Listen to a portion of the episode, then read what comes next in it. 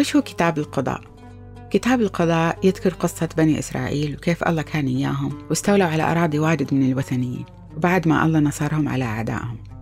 بس هم استهانوا بالله وبإيمانهم فيه حتى بعد ما شافوا مجد على حياتهم.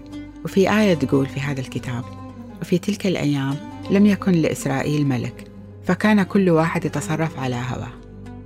وبعد وفاة يشوع ما كان في أنبياء يقودوا شعب بني إسرائيل في هذيك الفترة بس كان في قضاة.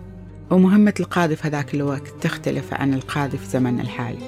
القضاة في هذاك الوقت كان عندهم روح النبوة وكان عندهم حكمة أنهم يقضوا لشعب بني إسرائيل زي الملوك حاليا.